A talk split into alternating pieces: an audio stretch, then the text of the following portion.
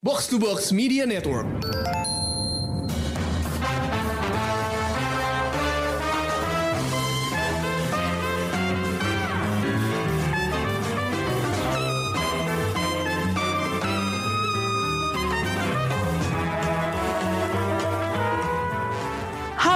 Showbox, kita punya Anglo Review dari Laut Dalam di Showbox kali ini. Biasanya gue kurang antusias nih mereview film-film princess, tapi kali ini gue sangat excited. Karena film yang gue maksud adalah versi live action dari The Little Mermaid, film yang baru dirilis oleh Walt Disney Pictures tahun ini setelah tertunda syutingnya by pandemi sejak 2020 lalu ya kalau nggak salah. Film ini memperkenalkan talenta baru Halle Bailey dan Jonah Howard King sebagai Ariel dan Eric versi live action. Ini gue mau ngomongin dulu ya film uh, animasinya. Karena film asli dari 1989 itu adalah salah satu film animasi Disney favorit gue. Gue lebih suka The Little Mermaid daripada Beauty and the Beast, lebih daripada Pocahontas, dan sedikit lebih suka daripada Aladdin.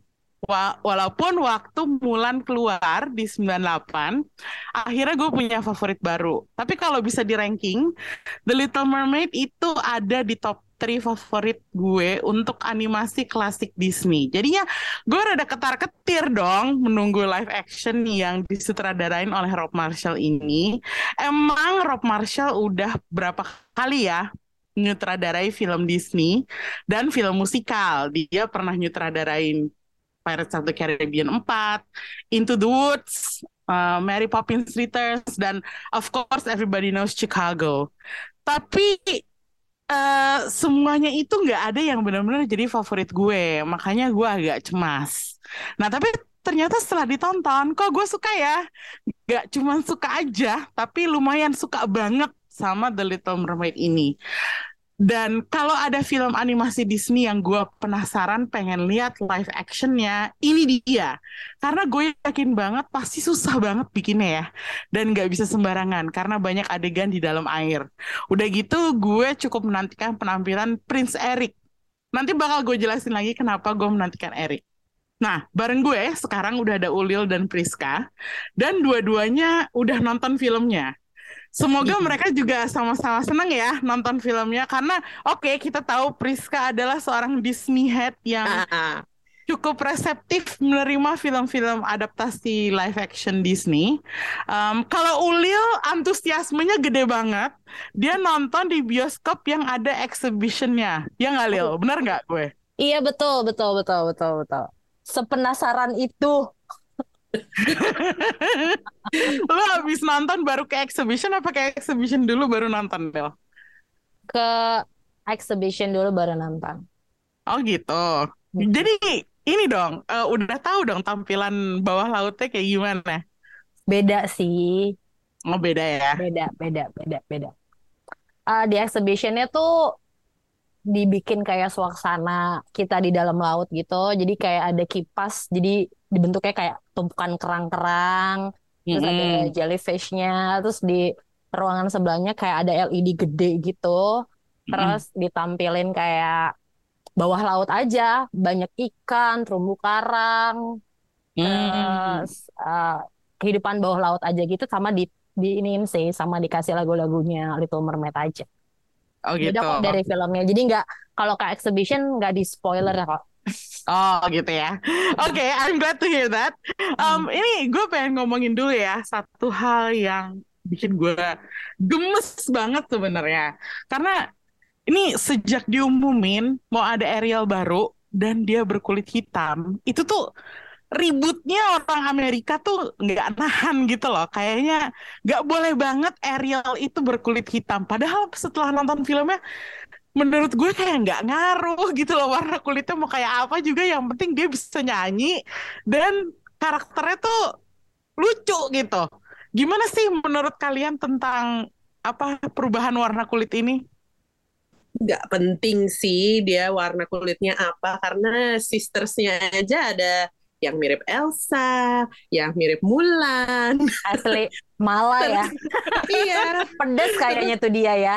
iya. Terus udah gitu dia kayak dan setelah me- memahami settingan uh, apa ya kayak kingdomnya uh, si kerajaannya Prince Eric. Jadi make sense kalau uh, itu mereka tuh ada di Caribbean gitu. Hmm. Bahkan ada satu momen kayak ini tiba-tiba bakal ada Jack Sparrow kah atau Davy Jones dalam bentuk Orlando Bloom datang atau tetangganya mungkin uh, apa namanya Kira Knightley gitu.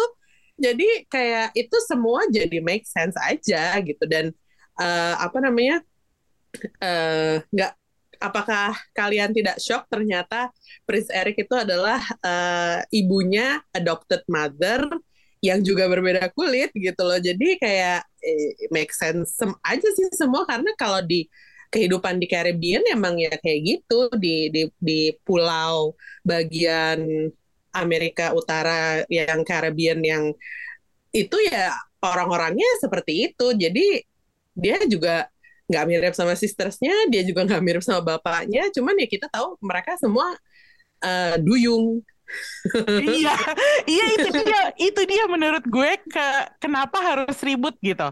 Itu adalah harusnya hal yang paling nggak diributin. Karena iya. itu kan yang lo bilang itu, mereka semua duyung gitu loh. Duyung. Iya adalah mereka duyung dan mereka semua punya ekor ikan, nggak punya iya. kaki gitu. Jadi kayaknya warna kulit sama sekali nggak ada masalah gitu kan. Kayak kenapa orang Amerika tuh harus uh, ngeributin banget Oh enggak, ini karakternya kan aslinya kulit putih. Jadi lo harus ngikutin warna kulit yang karakter aslinya. Kayak enggak gitulah gitu. Enggak kayak, sih, enggak harus. Kayak kok ribut banget sih orang Amerika gitu. Nah, kalau gue lebih mentingin suaranya. Dan suaranya ya nggak mengecewakan sih meskipun gue tetap lebih suka suaranya Jodie Benson yang original gitu tapi dalam sebuah versi live action Ariel yang ini sama sekali nggak mengecewakan gue gitu nah kalau Lil gimana Lil? Kalau gue sih tanpa ada bermaksud dengan rasis pada hmm. saat nonton pertama kali gue tuh kayak masih beradaptasi gitu loh kayak hmm mungkin karena dari kecil gue tahu Ariel tuh emang kulitnya putih gitu kan rambutnya yeah. pink merah pink yang up gimana ya nggak merah banget tapi ya segonjreng itu kan Iya, yeah. segonjreng itu. Segonjreng itu warna rambutnya. Jadi pas nonton gue tuh kayak masih beradaptasi gitu loh, kayak gimana ya, gitu. Teman lama-lama gue menikmati, hmm. gitu. Dan uh, gue juga suka dengan suaranya dia, oke. Okay, dan polosnya dia walaupun menurut gue ya kayak agak sedikit kurang greget sih. Cuman kalau masalah warna kulit I don't mind sih. Walaupun hmm. awalnya gue memang harus berada masih harus beradaptasi aja karena memang dari kecil gitu kan semua kayak bentuknya tuh gini gitu. Iya, iya, iya. Kalau itu gue ngerti sih bahwa oh kita udah kebiasa melihat satu bentuk Ariel gitu, tapi kayak seperti lo juga, gue juga merasa kayak maksudnya rambut merahnya itu kan cukup ikonis ya, iya, uh, ikonik banget gitu. Tapi kalau menurut gue untungnya mereka nggak bikin itu jadi semirip itu gitu rambutnya nggak dibikin iya nabrak sama uh, warna kulit duyungnya dia yang agak kebiru-biruan meskipun iya. cocok sih Iya. Tapi gue ngerti kenapa dia nggak berani untuk bikin merahnya semerah itu gitu. gitu. Iya, iya, iya, iya, gitu loh. Um, uh, tapi lo suka sama suaranya ya, Lil? Suka uh, mungkin sama kayak Emmy ya gue lebih suka yang versi OG-nya dibanding mm. versinya Hellbilly tapi mm. gue tuh mulai menyukai suaranya si Hellbilly tuh waktu dia filler di lagu yang Under the Sea kan itu lebih banyak oh, Sebastiannya yeah, kan betul betul yeah. di situ kan dia udah mulai apa si RL-nya cuman eh, filler filler aja gitu kan mm. sama waktu itu yang dia nyanyi sendiri waktu naik kuda ya eh yang kereta oh iya kayak uh, lagu yang menyuarakan yang first time first uh, time itu loh ya lagu yang menyuarakan isi hati dan hati isi dia. kepalanya karena dia tidak punya suara ya iya iya itu hmm. sih pas itu sih wah kayak bagus sih gitu ya. apalagi dengan dengan cara penggambaran scene-nya yang dia tuh sebenarnya emang kayak pengen ketemu Eric terus dia gitu di diliatinnya ya cuman dia nyanyi di kegelapan yang lainnya itu tuh cuman buat suaranya dia aja Suara gitu. dia. Nah di situ emang si Halle Bailey ini emang oh ternyata emang dia tuh emang terkenal sebagai penyanyi emang suaranya tuh tipis kayak Ya. sebagai penyanyi walaupun dia penyanyi R&B cuman dia tuh bukan powerhouse eh, apa ya vokalis gitu. Kalau misalnya Hmm. nyanyi emang dia tuh ka- eh, membawakan melodi tuh enak. Nah, ini kelihatan banget di film ini. Dia membawakan melodi lagu, kompos eh, apa komposisi lagu yang eh, apa namanya mod jadi jadi masa kini ya gitu. Eh, itu tuh emang cocok gitu. Dia emang emang penyanyi yang berbakat. Hmm, oke. Tapi kita ngomongin eh, cerita nih ya, eh, The Little Mermaid versi live action itu lagi-lagi mengadaptasi sebuah film yang udah lama established. Jadi jalan ceritanya masih sama, cuma ditambahin lagu-lagu baru doang gitu. Apakah ceritanya boring or does it feel eh, fresh? Apakah rasanya jadi lebih menyegarkan dengan adaptasi ini? Justru yang gue takutin awalnya adalah kenapa kayak agak-agak, aduh nggak mau nih uh, ada live action Little Mermaid ini takut nonton adalah karena gue takut penggambarannya Ariel ini adalah gaya anak muda zaman sekarang yang makin keras kepala, terus jadi Hmm. get themselves into trouble gitu. Tapi eh, penggambarannya Ariel tuh di sini enggak, di sini dia emang cuman emang dia punya cita-cita untuk me- mengenal, mengetahui hal yang eh, dia nggak pernah diajarin gitu. Jadi gimana caranya dia mau eh, cari tahu, belajar tentang the other side gitu, yang sepertinya keluarganya tuh kayak nggak ngebolehin dia sama sekali gitu. Nah di sini kelihatan banget bahwa eh, bukan jadi ketemu Eric tuh bukan jadi penggeraknya dia, cuman karena dia sepenasaran itu sama apa sih yang gue nggak boleh lihat, apa sih yang nggak gue boleh tahu ini, karena drive itu I appreciate her even more dan ketakutan gue sama sekali nggak ada gitu. Yang kayak oh tadinya gue kira nih bakal jadi anak yang sok tahu nih gitu. Dan kalau misalnya ngeliat apa mengingat uh, Little Mermaid yang animasi dia tuh emang agak-agak kayak anak manja gitu. Gue nggak boleh?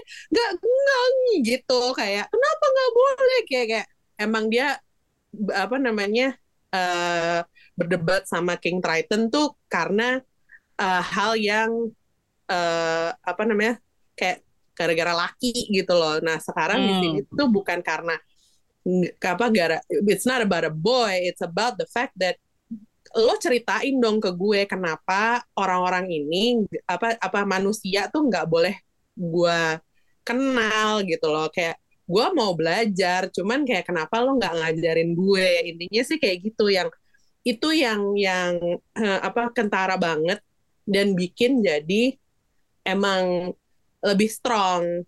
Penggambarannya dianya personality-nya jadi lebih kayak emang ya and then dia ketemu orang yang mengajarkan dia gitu dan itu yang dia mau gitu. Oh, oke oke oke. Berarti motivasinya Ariel di sini nggak cetek ya, nggak kayak Sama di film sekali nggak, sama aslinya sekali gitu. Iya. Kalau di film aslinya kan cuman terkesan sebagai remaja yang keras kepala aja gitu, bebel Iya. gitu, nggak mau dibilangin gitu. Jadi dia akhirnya dia mem- membangkang dan memberontak dan akhirnya kena masalah sendiri gitu. Iya. Sementara kalau di sini nggak gitu ya. Sampai The Little Mermaid tahun 1989 semua Disney princess itu penggeraknya adalah karena they met a boy. All these princesses met a boy gitu.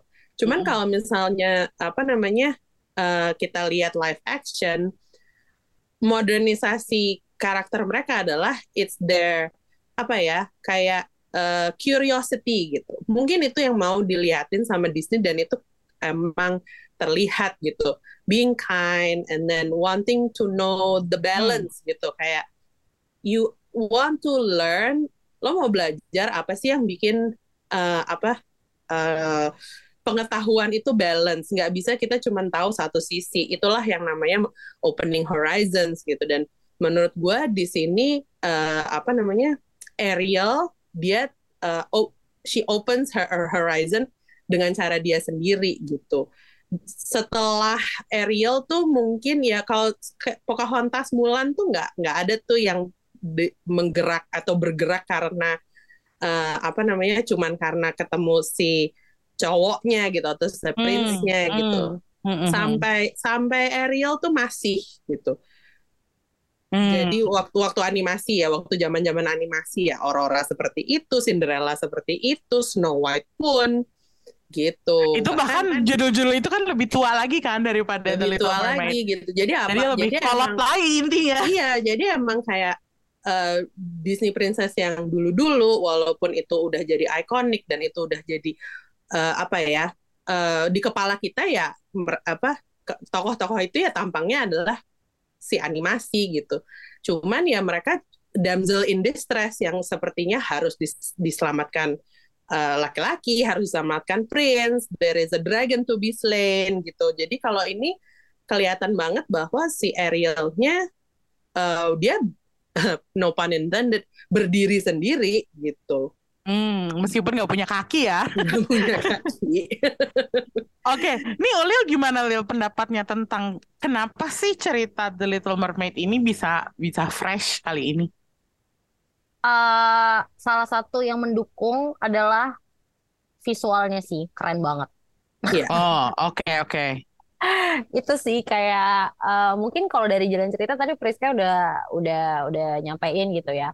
Yang bikin gue nggak bosen adalah uh, karena kan ceritanya ya nggak beda nggak beda jauh lah sama yang asli gitu cuman karakternya di sini lebih kuat aja gitu lebih mm-hmm. Lebih apa ya lebih adult lah gitu ya yeah. mm-hmm. dan yang bikin gue tetap stay adalah visualnya bagus banget gitu kayak mm.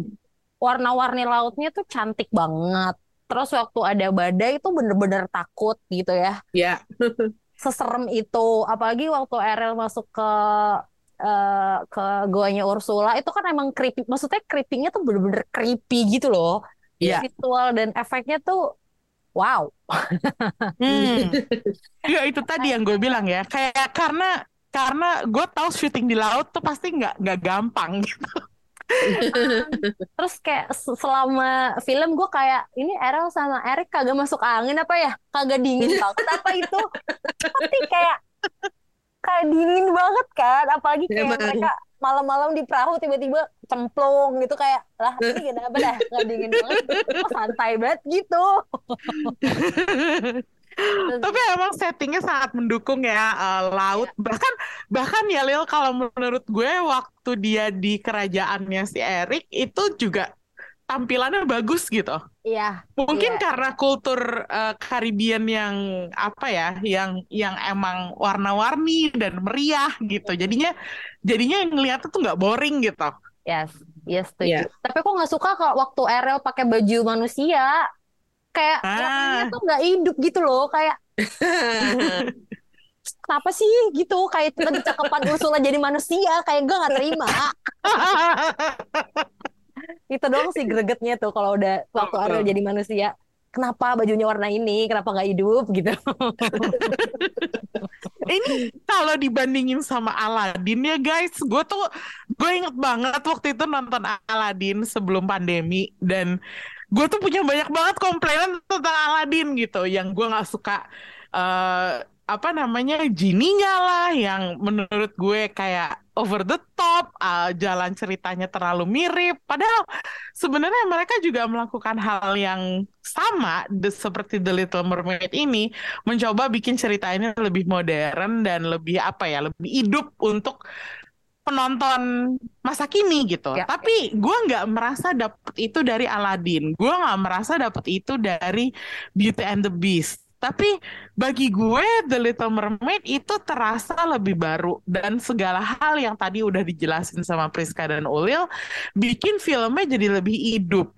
Ini mungkin ada alasannya uh, apakah dari komedinya atau dari peran Eric yang lebih banyak atau karena adegan di bawah lautnya cantik gitu? Saya ya? jawabannya. Apa tuh?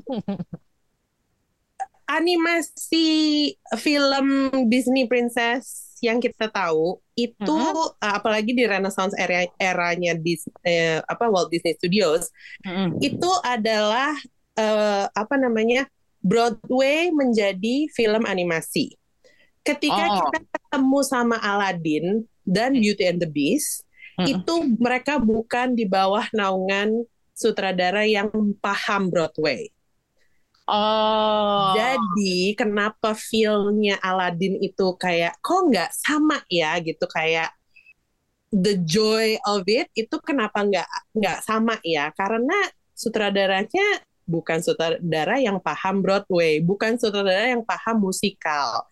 Sedangkan kaptennya di sini adalah seorang sutradara yang paham dan tahu betul tentang Broadway.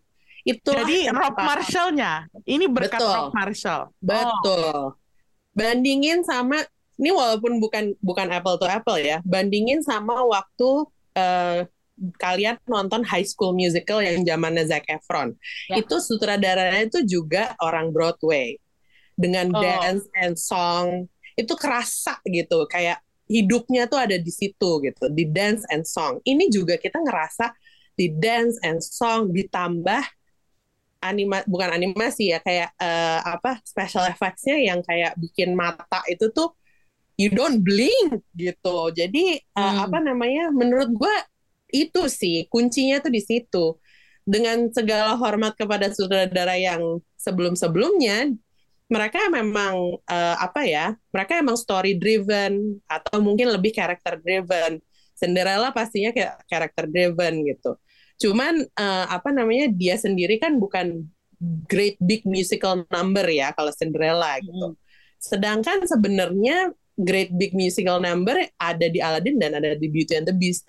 Ya sutradaranya mungkin ya beda visi kali ya. Cuman kalau di sini yang bikin itu jadi menyenangkan adalah karena feel Broadway-nya dapat banget.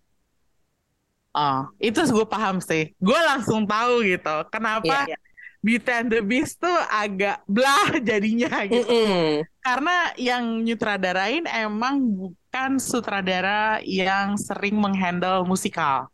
Iya. Kalau Rob Marshall kan kita udah tahu ya kredibilitas dia sebagai seorang sutradara gitu. Jadi eh ya bagi gue penjelasannya sangat bisa diterima sih. Em, Oke, ini kita ngomongin adegan bawah laut ya, yang tadi eh, Ulil bilang eh, cantik dan apa bagus gitu.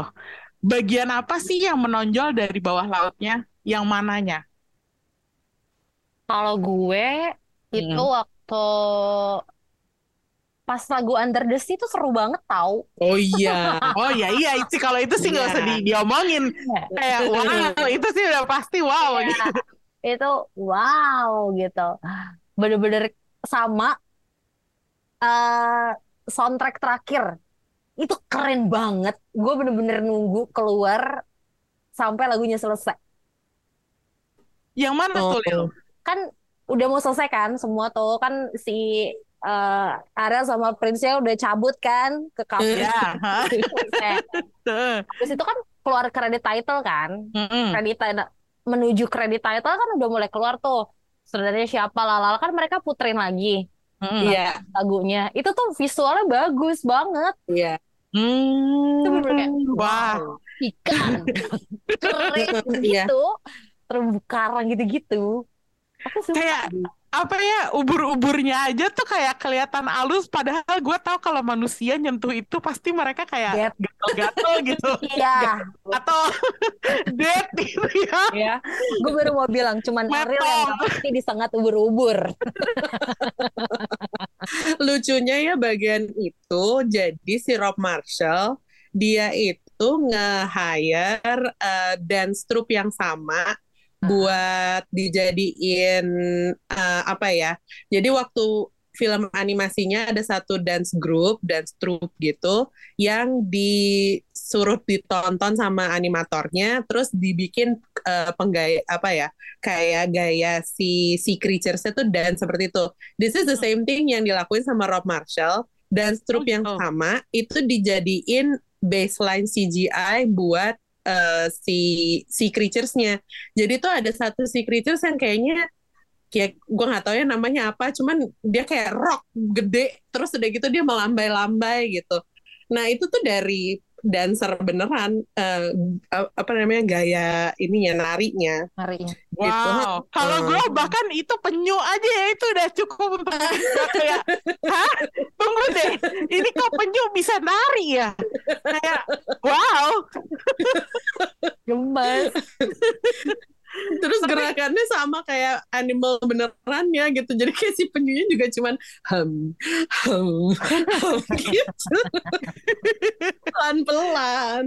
kalau gue ya kalau gue bagian bawah laut itu tuh yang yang apa yang tiba-tiba mencuri perhatian gue itu adalah si kakak-kakaknya Ariel yang Oh. kok Oh, mereka iya bisa kayak buntutnya ekor ikannya tuh bisa warnanya tuh kok nyala banget dan cantik banget gitu gue kayak wah aku ingin jadi duyung Iya benar-benar. Aku jadi Iya. kasihan. Cantik warnanya. Ada satu tuh ya, ada satu yang warnanya biru orange tuh, tuh waktu per- betul itu nah, waktu pertama muncul gitu kan kayak, loh kok bagus banget ya. Kayak apa namanya waktu kalau misalnya ada pendengar showbox yang waktu pandemi kecupangan pada banyak beli cupang, Cupang. seperti saya. Itu tuh langsung kayak wow cupang gua nggak ada apa-apanya. Itu ada cupangnya yang cantik-cantik gitu. Iya itu wow itu itu gue tahu sih. Ini kan kalau nggak salah eh, kostum desainernya kan si em, good Colin Atwood kan. Aku Iya. mengerti dia sering bikin kostum yang bagus-bagus gitu. Tapi gue nggak tahu apakah ini bisa dikategorikan kostum apa enggak gitu. Tapi ini si kakak-kakaknya Ariel eh, dan Arielnya sendiri terutama ya dengan warna birunya itu yang apa yang wah itu tuh estetik banget gitu loh mereka semua dan seperti parade fashion under the sea gitu. Kayak kayak mereka tuh pakai gaun yang khusus gitu. iya iya itu. Itu tuh kayak wah ternyata mereka cuman dengan sedikit mengubah penampilan si kakak-kakaknya aja tuh udah bisa bikin visual yang kuat banget gitu dan itu bikin gua kagum termasuk sama ya yang Under the Sea lagunya of course itu lagunya sangat luar biasa ya bagi gue Iya. tapi wah ini nggak ada yang ngalahin sih kalau visual bawah lautnya kalau lu Pris em, visual bawah laut yang mm, berkesan yang mana? Gak, gak tahu ya kalian notice apa enggak. Jadi waktu di adegan awal si bapaknya datang, Hmm? eh, apa namanya eh, du- duduk dia apa ya? eh, dia berenang menuju eh, throne-nya itu kursinya. Hmm? Itu eh, dia kayak pakai cape, cuman cape itu eh, ikan. Oh iya iya iya iya iya iya. Jadi kayak itu kayak cape tapi itu ikan kayak hah apa? Dia pakai ikan? Eng- Enggak enggak dia nggak pakai ikan. Cuma enggak dia pakai ikan itu terus ikannya buyar gitu kayak eh ikannya ke mana? Ikan itu itu kayak punya entourage ada seribu ikan jadi entourage King Triton kayak itu cuma sepersekian detik kali ya cuman kayak hah apa Oh oke. dan even aku ingat. iya dan even bajunya King Triton kayak loh kok bagus Parah, aku juga. Itu pas dia keluar dari laut. Enggak keren banget. Keren, men. Iya iya iya. Wah. tim Aquaman nggak mau nyontek kayak gini Iya.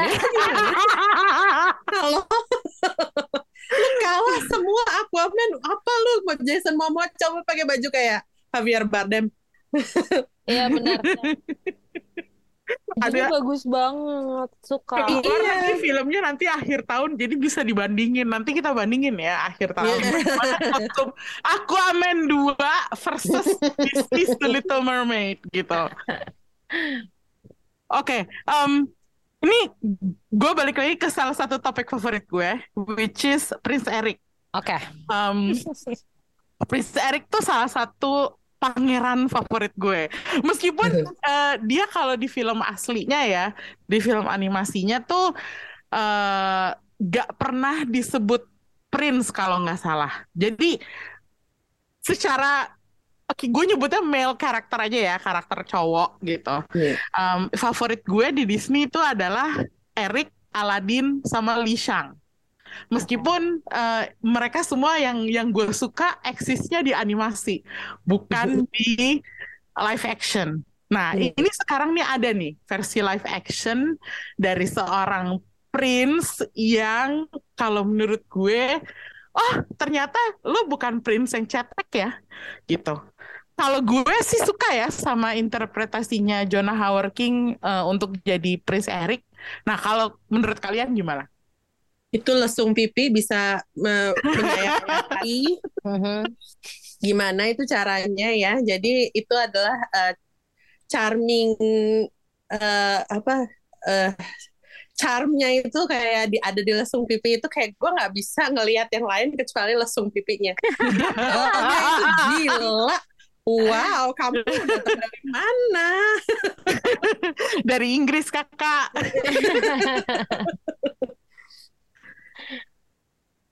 Kalau lu Lil gimana Lil tentang si Prince Eric gue, ini? sama lagi em, di bayangan gue tuh waktu baca buku dan animasinya kan mereka mengcreate Eric tuh rambutnya pirang banget ya. Hmm. Jadi Hmm. pas pas kemarin juga gue sedikit beradaptasi, terus lama-lama cakep nih gitu. Makin Lama-lama cakep. lama-lama cakep, makin kelihatan cakep pas kayak dia udah udah udah di udah di castlein gitu. Terus kayak ya ampun matanya biru banget cakep. gitu kan. Kayaknya waktu dia terdampar di pantai itu semua tidak terlihat gitu. Sampai akhirnya gila ganteng banget sih. Parah gitu. Sampai-sampai dia kalau nggak salah dia pernah main di, di, di Little Woman kan? Ya, ada Oh ya? salah satu perannya dia sebagai Lori. Iya, terus aku tuh sampai yang, hah dia tuh di mana ya waktu itu? Kok nggak bisa kelihatan ya? Tapi kayaknya, tapi kayaknya itu bukan versi yang film deh, Lil. Maksudnya itu versi film TV. Oh, Tunggu, pantas. tunggu. Jadi, jadi si Jonah Howard King ini jadi Lori muda yang terus jadi Timothée Chalamet. Gedenya.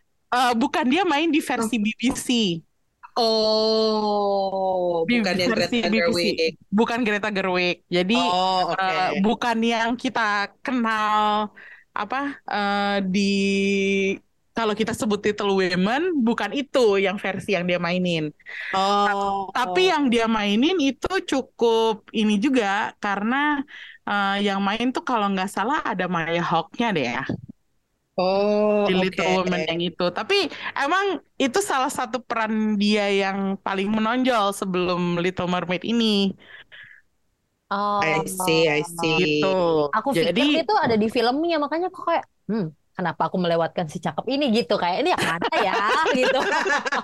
Ternyata beda.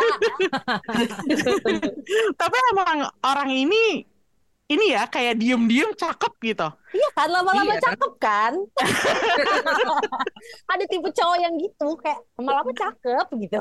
Iya, heeh. Iya, meskipun kayaknya eh, kalau kalau gue kurang suka gaya nyanyi dia di solo songnya. Di lagu solonya itu kalau menurut gue terlalu Lin Manuel Miranda gitu gayanya. Terlalu Lin Manuel banget, jadi kurang memancarkan personality dia yang asli gitu. Kayak wah ini terlalu tuh gue biasa aja gitu. Cuman ya itu lama-lama kok cakep ya dan gue terutama suka bahwa dia itu frustrasi juga sama ibunya sama frustrasi sama bapaknya jadi dua anak muda ini tuh sama-sama frustrasi dengan parental figure mereka gitu Betul. dan itu kayak apa ya paralel yang nggak terlihat di film di film animasinya gitu. Dan ternyata ada di sini jadinya malah menarik gitu. Iya, dan mereka cocok karena dua-duanya romel, tukang ngumpulin yang enggak-enggak, yang macem-macem gitu. betul. Yang- hoarder. Iya, yang yang satu ngumpulin eh, apa namanya eh, garpu, yang satu ngumpulin eh, batu ya Allah kayak waktu masuk ke ruangannya Erik tuh kayak ini ruangan siapa? Terus dari itu gue mikir oke oh ini ruangan eh, yang dulu ayahnya Erik eh enggak ternyata rumah ru- apa ruangannya dia ruangan kayak ruangan kerjanya dia. Ya pantesan lu cocok dua-duanya Romel. Itu kan. lucu bisa bi- a- apa namanya buat koleksi gua? Apa batu? Ih, lucu buat koleksi gua. apa Keren gitu ya. iya Iya itu dia. Jadi gue semakin mengapresiasi Eric di sini karena oh ternyata secara personality dia tuh bukan, eh, bukan di situ sebagai pemanis doang gitu. Jadi Iya. dia ada ada ada maksudnya, ada bobotnya gitu.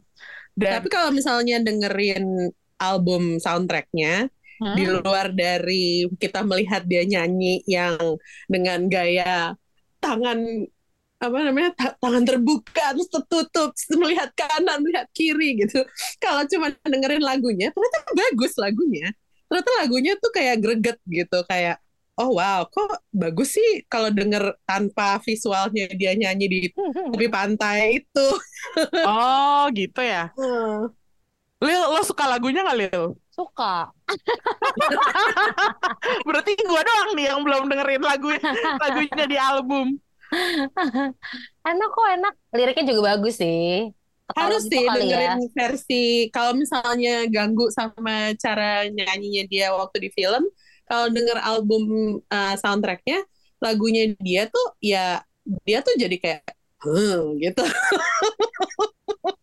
Maksudnya suaranya jadi lebih bagus gitu.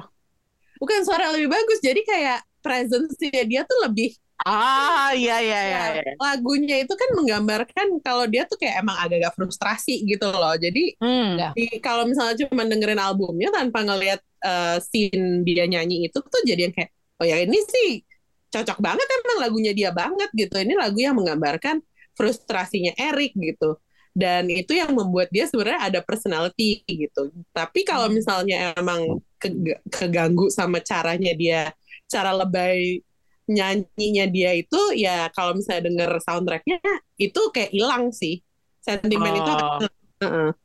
Oke. ya Heeh. Oke, nih kalau kita ngomongin cara nyanyi ya, cara nyanyi salah satu yang gue tunggu-tungguin itu adalah Ursula. Ini kan banyak yang beranggapan Ursula itu adalah salah satu film Disney yang paling nyebelin dan paling nyeremin. Tapi kok buat gue di sini rasanya dia agak aman ya, kayak Ursula di versi live action ini kurang liar. Gimana sih menurut kalian? Ursulanya cantik buat aku. Nggak takut. Tuh kan Ursulanya cantik buat Ulil, tapi nggak nyeremin gitu loh, Lil. Ya. Tapi gue suka Ursula waktu dia nyanyi sih. Mimik, Oh. mimik, mimik mukanya tuh mimik mukanya tuh ngomong gitu. Hmm. Apa ya?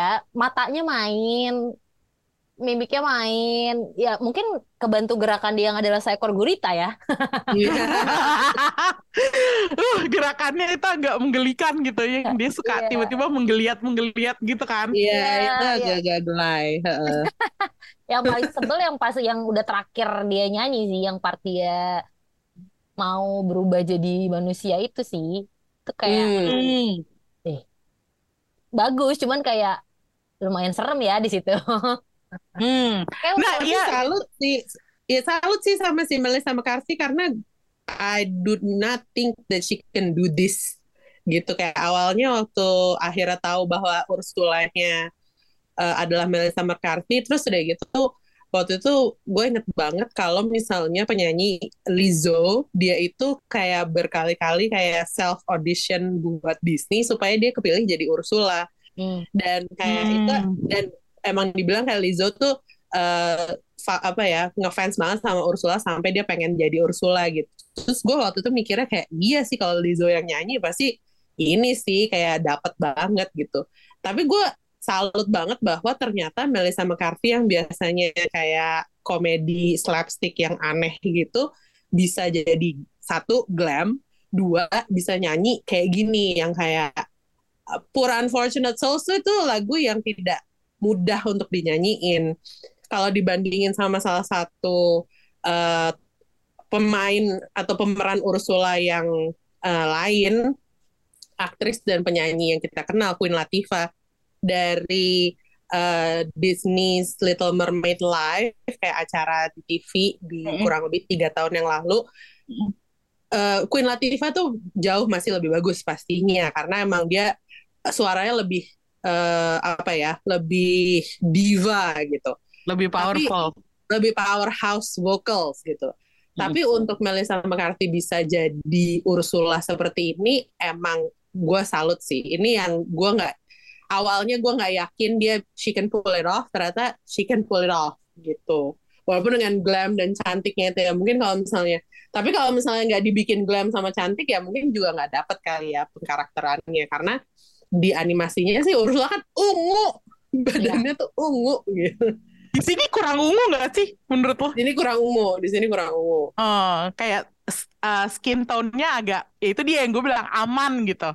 Iya. Kayak nggak terlalu jaring banget, dia kelihatan ungunya gitu. Iya, kayaknya itu satu, itu gue nggak tahu ya itu ocean mana, isi lautnya kayak semuanya kayak mau masuk Met Gala, say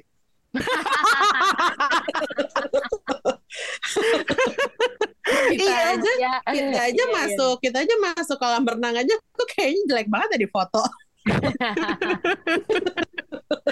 Ini, tuh cantik-cantik banget ya. Cantik iya, semua. Itu dia. Terus udah gitu kayak uh, si rambutnya juga apa ya wow Iya, kayak wow gitu.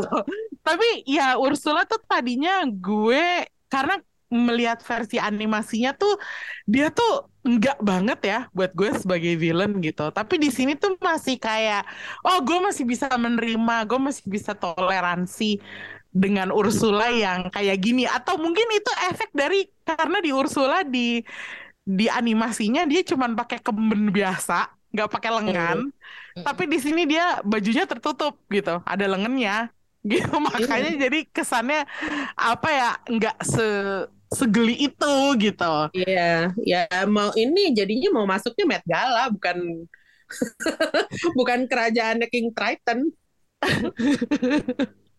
Iya. Biar hidup aja sih. Tapi guri guritanya itu cukup menjijikan gak sih buat lo?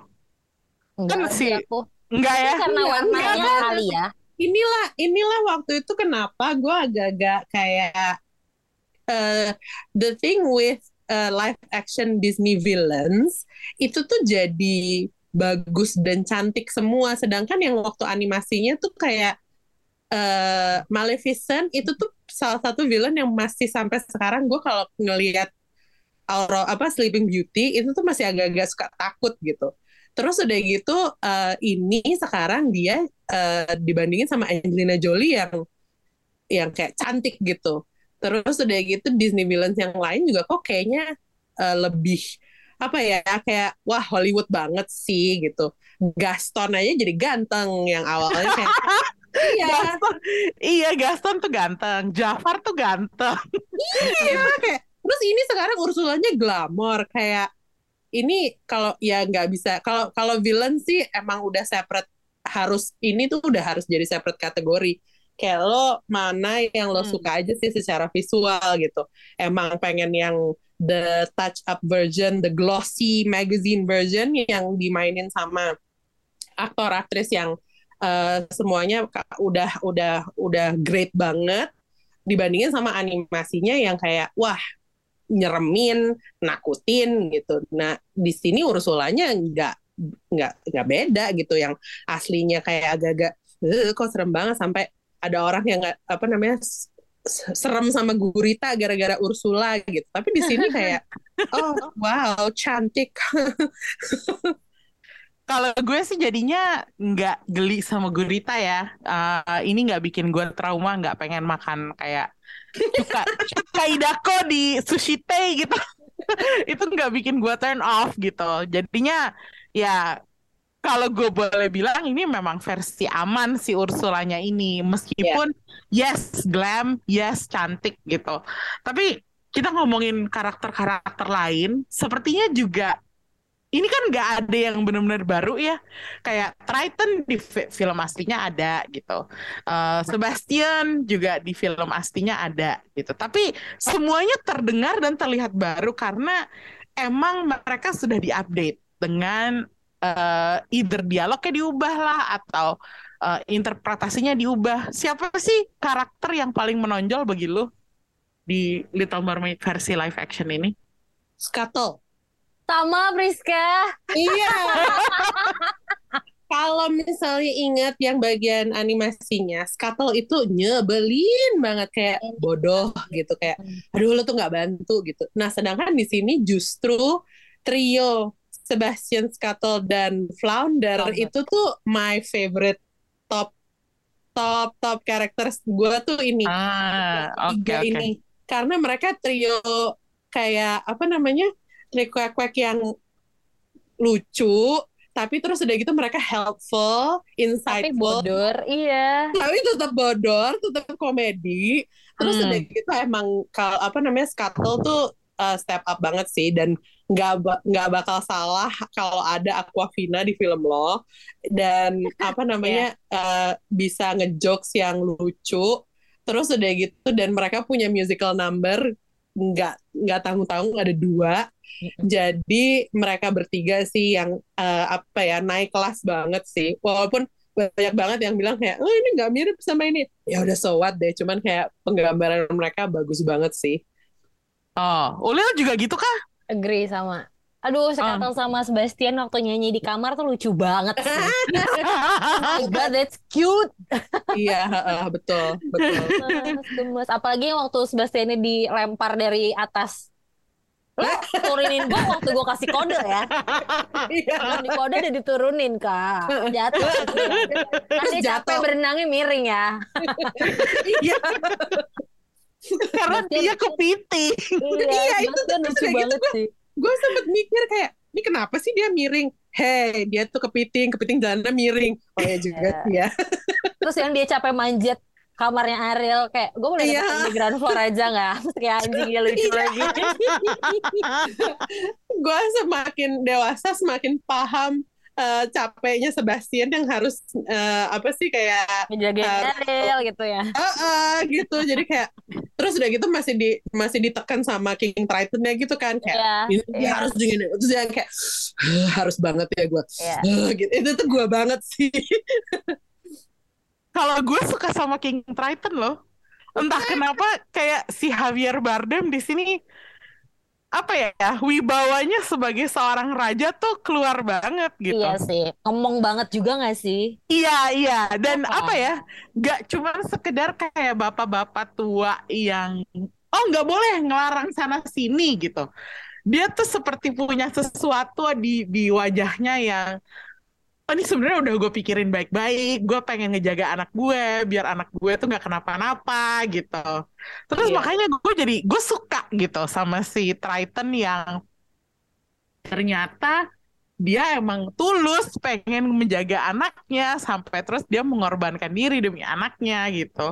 Padahal penampilannya si Triton tuh ya gitu-gitu aja kan. Maksudnya Iya. di dari animasinya tuh sampai sekarang juga nggak berubah gitu. Cuman terus pas terakhirnya itu dia pelukan sama Ariel, kok gue mewek ya? Aku juga Iya. mewek kok sama iya Iya kan, kayak wah bapaknya baik juga ya ternyata gitu. melepaskan Iya. anaknya. Mm-mm. Terus dia dia mendorong kapal anaknya Iya. biar Itu lucu sih. Si didorong tuh air lautnya kasih ombak. Ih, nah itu dia kayak adegan sekecil itu aja bisa bikin gue terharu gitu. Apa ya? Kok bisa gitu? Ternyata pemilihan aktor ini dan penampilannya tuh ternyata cukup menggerakkan hati gue gitu. Padahal iya sebenarnya dia bukan karakter yang gede-gede banget kan. Dia bukan Ursula gitu. Atau Iya. Dia juga ceritanya juga ya di di latar belakang aja gitu. Cuman kok Iya. gue suka sama King Triton ini gitu. Dan jadinya sekarang gue kayak membandingkan nanti kalau misalnya gue nonton Aquaman itu ada nggak ya karakter yang bisa bikin gue terharu kayak dia gitu. Gue sih nggak jamin ya. gue nggak gue nggak merasa Aquaman bakal punya karakter kayak gitu gitu Tapi itu juga karena Javier Bardemnya sih. Kita kayak ngelihat dia itu tuh satu sosok aktor yang emang udah kepatok sama emang rough and tough gitu kayak apa ya Hmm. kayak kayak versi versi ayah tapi itu eh, apa namanya Pedro Pascal tua yang kayaknya tuh wibawa gitu.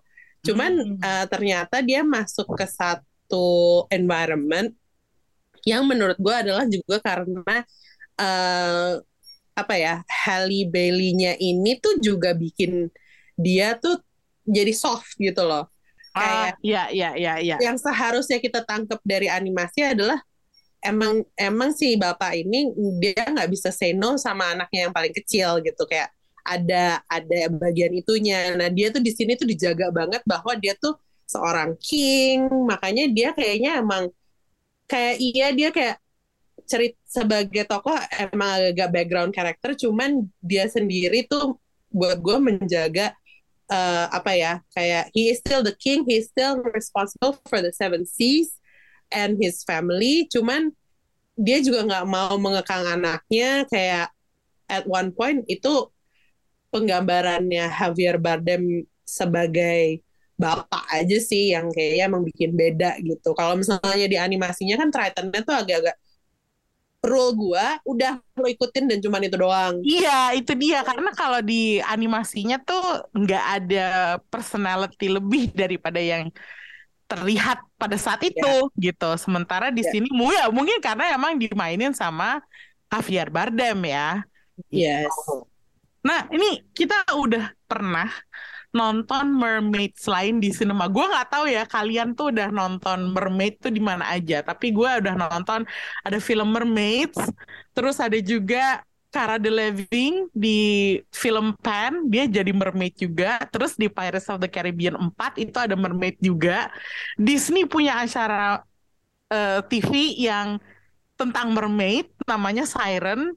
Eh, kalau kalian bandingkan The Little Mermaid ini dengan mermaid-mermaid lain yang pernah tampil di layar, gimana?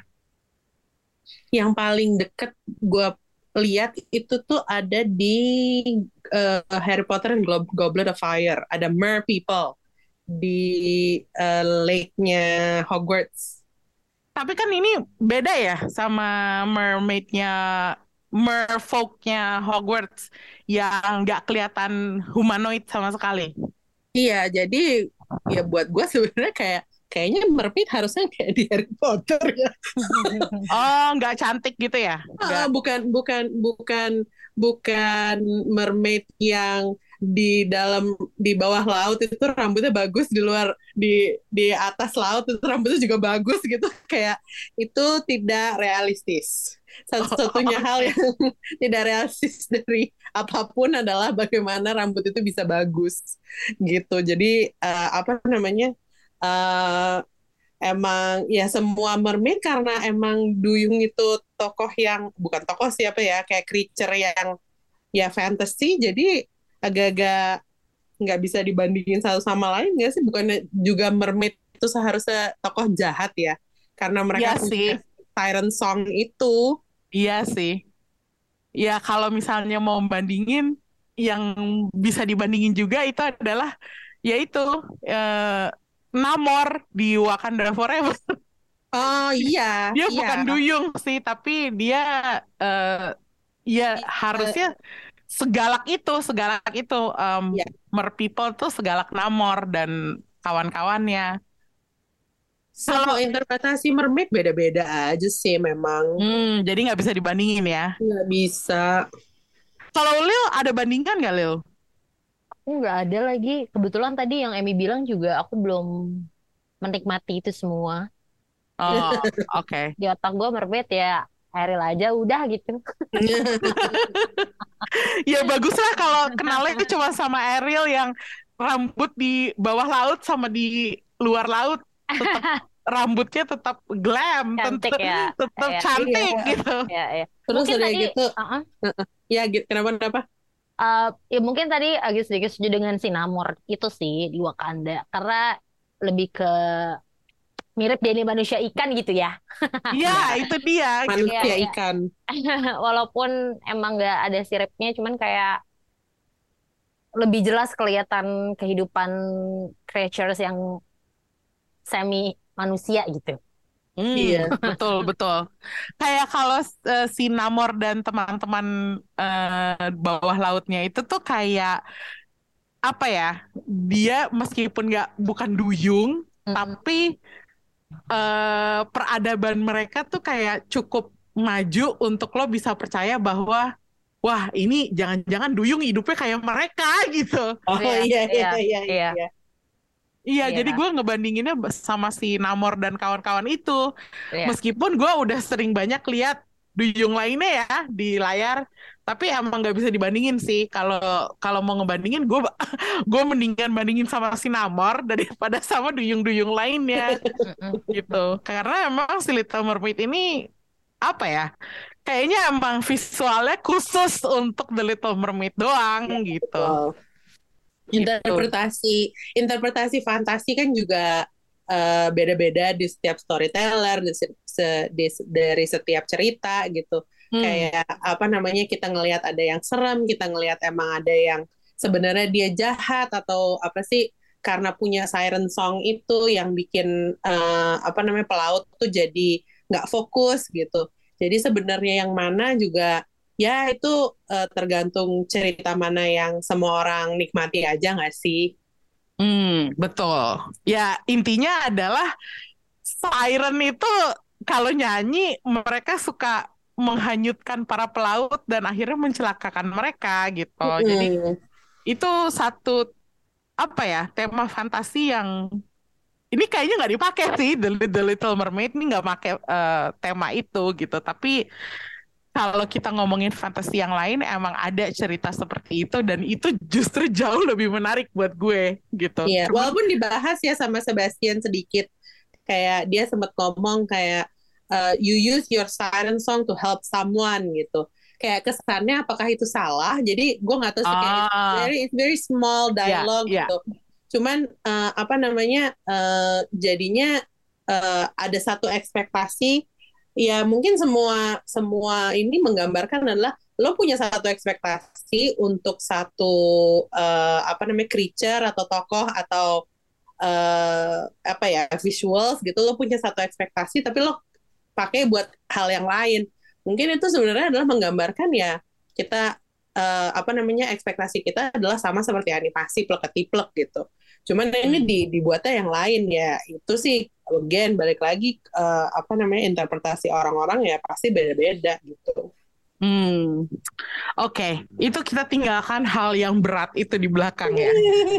Sebelum gue tutup diskusi ini, gue pengen tahu eh, lagu favorit lo dari film live action ini yang mana? Karena udah banyak yang diupdate, udah banyak yang diubah dan dinyanyikan dengan vokal baru segala macam.